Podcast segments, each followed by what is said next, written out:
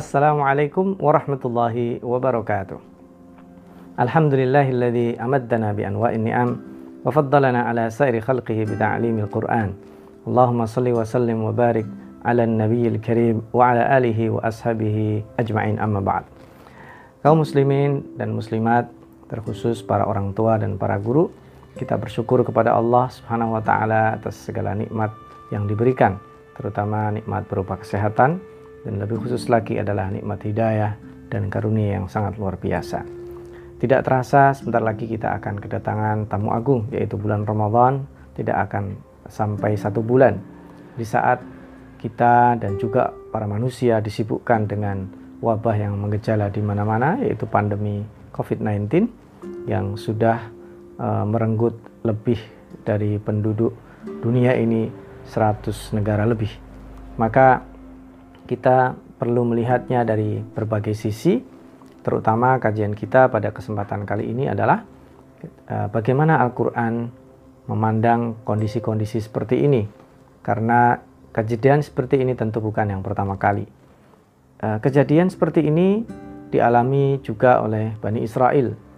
Tetapi bedanya Bani Israel kali ini uh, yang juga sebelumnya pernah mendapatkan wabah. Tapi kajian kita tidak tentang itu. Kajian kita adalah mengenai uh, tentang uh, Bani Israel, Nabi Musa dan Nabi Harun saudaranya ketika pada kondisi uh, kepepet mereka dengan kekejaman dan perlakuan Firaun yang sangat bengis, maka Allah Subhanahu wa taala perintahkan mereka untuk berdiam diri di rumah. Kita bisa lihat apa yang dituturkan Allah di dalam surat Yunus ayat 87. A'udzu Wa auhayna ila Musa wa akhihi an tabawwa'a liqaumikuma buyuta. Dan kami wahyukan kepada Musa serta saudaramu Harun untuk menjadikan uh, sebuah rumah di, Mes uh, di Mesir sebagai base camp. Wajalu buyutakum qiblah wa aqimus salata wa basyiril mu'minin. Dan jadikanlah rumah kalian qiblah, dirikan uh, salat, tetap dirikan salat di rumah dan berikan kabar gembira bagi orang-orang yang beriman. Ma'asyiral muslimin, kita kalau membaca dalam buku-buku literatur tafsir yang menafsirkan ayat waja'alu buyutakum qiblah ini dari sahabat yang dikenal terjemahan Al-Quran yaitu Ibnu Abbas dan muridnya Ikrimah serta para tabi'in di antaranya Al-Dhahak dalam beberapa literatur tafsir baik yang uh, kuno seperti Ma'alimut Tanzilnya Al-Baghawi, kemudian Al-Wahidi dalam tafsirnya, Ma'anil Qur'annya Az-Zajjaj, juga kemudian dirangkum dalam tafsir Ibnu Katsir. Waja'alu buyutakum qiblah ini artinya adalah jadikanlah rumah kalian tempat sholat dengan menghadap kiblat. Mengapa sampai ini terjadi? Karena yang dilakukan Fir'aun itu sudah melampaui batas. Bukan sekedar meneror psikis, tapi sudah melakukan kejahatan fisik menyiksa, meneror, dan kemudian bahkan merusak tempat-tempat ibadah mereka.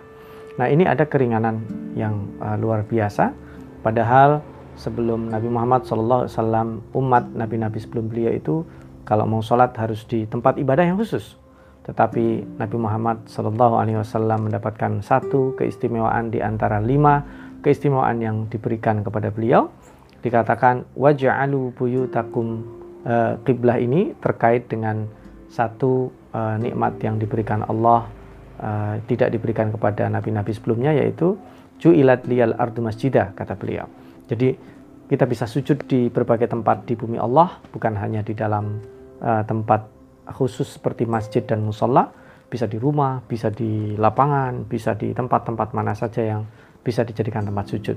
Menariknya adalah kenapa Allah berikan rusuh pada waktu itu? Karena kondisi yang sangat luar biasa. Uh, maka kondisi yang saat ini kita hadapi tentu tidak bisa disamakan 100% karena tidak ada penguasa yang zalim, tetapi yang kita hadapi adalah mungkin tidak terlihat dengan kasat mata, tetapi pandemi yang sudah mewabah ke berbagai tempat ini uh, hampir sama kondisinya. Maka ketika uh, stakeholder baik dalam uh, taraf global ataupun di taraf nasional kita, pemerintah pusat ataupun daerah dan dikuatkan oleh uh, fatwa majelis ulama dan juga orang-orang yang memiliki kompetensi di bidang itu untuk melakukan social distancing maka perlu kita pertimbangkan. Ya, untuk kita menetap di rumah melindungi diri keluarga dan orang-orang yang ada di sekitar kita serta meringankan uh, tugas-tugas uh, para medis dalam uh, berusaha menghadapi terutama uh, para pasien uh, kaum muslimin uh, terutama uh, para orang tua dan para guru uh, kondisi ini juga pernah ditanyakan oleh Aisyah Aisyah radhiyallahu anha uh, Ummul Mukminin bertanya kepada Rasulullah sallallahu alaihi wasallam uh, tentang taun. Beliau kemudian bersabda bahwa taun ini adalah uh, diturunkan Allah ala may ibadih. Jadi uh, taun atau wabah penyakit seperti ini itu Allah turunkan kepada uh, hambanya yang dia sukai dan dia bisa menjadi adab uh, bagi orang yang Allah sukai dan bisa juga menimpa bukan hanya orang-orang yang berbuat zalim saja. Uh, tetapi uh, saya ingin menggarisbawahi lanjutan sabda beliau ketika menjawab pertanyaan Aisyah ini bahwa uh, al-waba seperti ini atau taun adalah faja'alahu uh, rahmatan lil mu'minin menjadi rahmat bagi orang-orang yang beriman. Mengapa menjadi rahmat? Banyak sekali saya kira. Saya akan highlight hal yang yang Eh, terkait dengan pendidikan bahwa ketika anak-anak eh, melakukan home learning juga para orang tua bekerja eh, dari rumah suasana rumah kembali sangat akrab ini adalah cara Allah mengakrabkan anggota keluarga terutama di kota-kota metropolitan yang terdesak dengan pola hidup hedonisme tuntutan materi yang sangat luar biasa maka ketika anak-anak di rumah ada ritme kembali uh, yang seharusnya dijalani dengan normal. Uh, ayah dekat dengan anaknya, uh, dekat sesama suami istri, sang ibu mendapat perhatian, bantuan dari anaknya juga dari suaminya, sang suami juga mendapatkan langsung hiburan ketika di tengah pekerjaan yang uh, menekan dia. Dan yang lebih penting dari itu kemudian tidak mudah mendidik anak di rumah sehingga dia merasa betapa pentingnya guru. Ada ikatan emosional, spiritual dan batin sehingga uh, uh, morality terhadap guru uh, aware terhadap perjuangan jasa mereka serta uh, selama ini mungkin kurang apresiasi. Terlebih naudzubillah min dalik jika ada yang menyalahkan guru atau bahkan uh, tidak menghargai mereka ini sekarang menjadi luar biasa menjadi dekat karena itulah sabda Rasulullah SAW tadi itu rahmatan lil mukminin menjadi sangat luar biasa. Termasuk seandainya ada perbedaan di dalam menyikapi ini. Nanti kita akan coba uh, turunkan dalam sejarah yang dialami oleh uh, para sahabat uh, dan tabiin setelah Rasulullah SAW meninggal. Nah, lalu apa kata Rasulullah Sallallahu Alaihi Wasallam? Walaisa li abdin yaqa'u at-ta'unu fayamkuthu fi baitihi atau fi baladihi sobiran dalam riwayat ini ada ada balad ada ada rumah. Tidaklah seorang dia mendapatkan uh, wabah atau taun seperti ini. Dan fayam fi baladihi sobira dan dia berdiam di negerinya dengan sabar. Dalam riwayat lain dikatakan fi baitihi sobira uh, kemudian waya alamu annahu la yusibuhu illa ma kataballahu lahu dan dia yakin, dia sadar bahwa tidak akan tertimpa kecuali yang telah dituliskan oleh Allah Subhanahu wa taala illa kana lahu mithlu ajru asyhid. Maka tidaklah ini ditulis kecuali Allah tuliskan pahala uh, orang yang syahid terutama jika dia uh, meninggal dunia dalam uh, taun menghadapi wabah seperti ini. Hadis riwayat Bukhari uh, dan juga diriwayatkan oleh ashabus sunan yang lainnya uh, At-Tirmidzi uh, hadis ini adalah hadis sahih. Nah, uh, hadis ini juga senada dengan firman Allah di surat At-Taubah ayat 51, A'udzubillahi minasyaitonirrajim. Qul la yusibana illa ma kataballahu illa ma kataballahu lana. Huwa maulana wa 'alallahi falyatawakkalul mu'minun. Katakan Muhammad bahwa tidak ada yang menimpa kami kecuali yang telah ditulis oleh Allah dan demikianlah seharusnya seorang uh, orang-orang mukmin bertawakal kepada Allah. Jadi keyakinan kita ini tidak kemudian membuat kita tidak aware. Kita tawakal kepada Allah, iya, tapi tetap harus ada protokol uh, keamanan, uh, safety kita. ada uh, ada nikmat lainnya kita menjadi aware dengan kebersihan dan kebersihan ini sesungguhnya juga dianjurkan karena Rasulullah Shallallahu Alaihi Wasallam bersabda at-tahuru syatrul iman maka kebersihan kita dilakukan mulai dengan rajin memperbaharui wudhu wudhu kita itu kemudian bukan hanya kita anggap mengikuti protokol WHO uh, cuci tangan selama 20 detik tetapi juga kita uh, termotivasi terinspirasi dengan sabda Rasulullah sallallahu alaihi wasallam at-tahuru syatrul iman. Nah, pernahkah peristiwa seperti ini terjadi sebelum ini? Oh, tentu.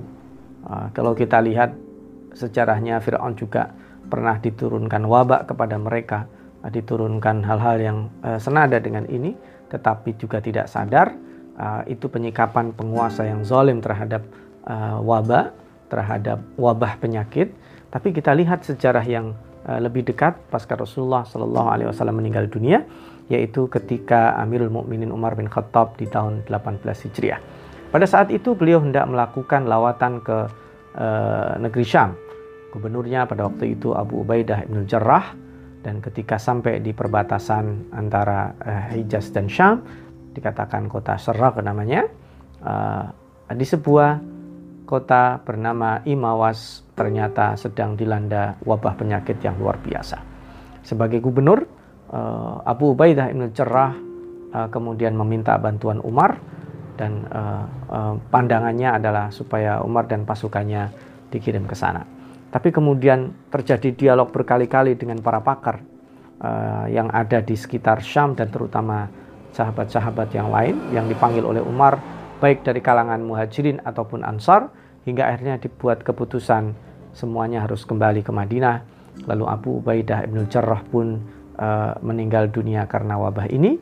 Dan gubernur beliau berikutnya Muad bin Jabal juga meninggal dunia karena uh, di antaranya adalah karena wabah ini uh, jumlah totalnya diperkirakan di dalam sejarah-sejarah sirah para sahabat dan tabiin uh, tidak kurang dari 20.000 sahabat dan tabi'in yang meninggal dunia. Lalu kemudian hingga datanglah gubernur beliau setelahnya yaitu Amr bin As dan setelah koordinasi dengan Amirul Mukminin Umar bin Khattab diambil kebijakan yang kalau dengan istilah sekarang disebut dengan isolasi mereka semua dilarikan ke gunung-gunung dan dipencar-pencar menjadi isolasi-isolasi uh, uh, yang tidak terkumpul karena mengambil tempat yang tinggi mendapatkan sinar matahari yang cukup angin yang uh, luar biasa sehingga virus itu uh, atau penyakit itu di, terusir uh, dengan izin Allah Subhanahu wa taala. Dan kita mengambil satu uh, quote yang sangat terkenal dari Amr bin As sang gubernur yang Allah berikan keistimewaan uh, melalui beliau uh, hilangnya penyakit ini.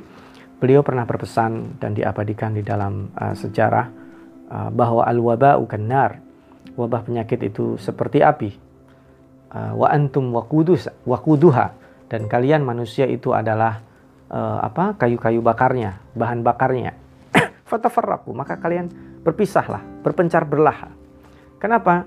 Fatafarraqu hatta la tajidun hatta la tajidun nar sampai uh, api itu tidak menemukan ma yush'iluha yang bisa membakarnya fatantafi maka dia akan uh, mati dengan sendirinya. Ketika uh, manusia berkumpul wabah itu menjadi uh, mudah untuk uh, berkembang, menular dan seterusnya. Maka perlu diputus penyebaran itu yaitu dengan uh, berpencar-pencar. Itulah kebijakan yang diambil oleh Amr bin As. Maka uh, melalui uh, kajian singkat ini uh, saya juga mengajak kepada diri dan keluarga dan bapak-bapak, ibu-ibu para orang tua dan guru sementara waktu kita stay home tinggal di rumah kita mencintai diri dan keluarga mengajak sebanyak mungkin orang-orang yang ada di sekitar kita untuk bersabar bertahan dengan kemampuan yang Allah berikan uh, agar wabah ini bisa uh, kemudian hilang dan kita bisa menyiapkan menyambut Ramadan dengan maksimal.